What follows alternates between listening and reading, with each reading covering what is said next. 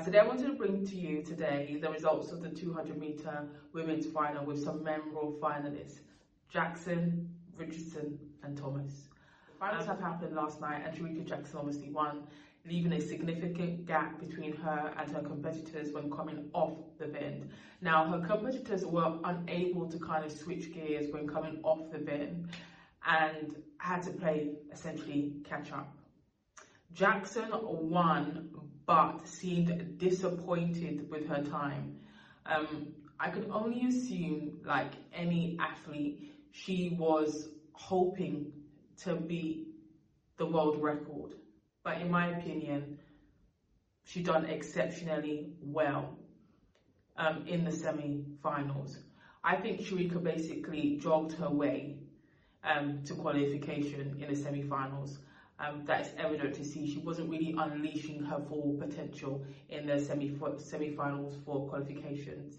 When coming off the bed, obviously she when coming off the bed, she obviously went into gear and excelled. Had great form when coming off the blocks, and the home stretch was reminiscent of, I would say, Bolt. Um, you're probably thinking, what happened to Richardson? Well, she was in lane nine. I've said it before, lane nine is a difficult lane and she essentially came third with Thomas in second.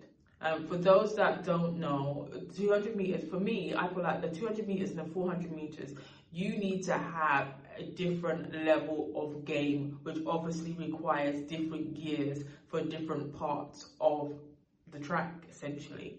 Okay, the suspense that these finals bring is like no other. The athletes all bring their A game. This keeps us on the edge of our seats, obviously due to the unpredictability of the game of athletics. You have underdogs defying all odds to claim victory, as well as um, the favourites obviously showing us what they are essentially made of. Obviously, this inspires people in their pursuit of their goals and aspirations, no matter how difficult it may be. These triumphs are not just confined to athletic stadiums, they are life lessons.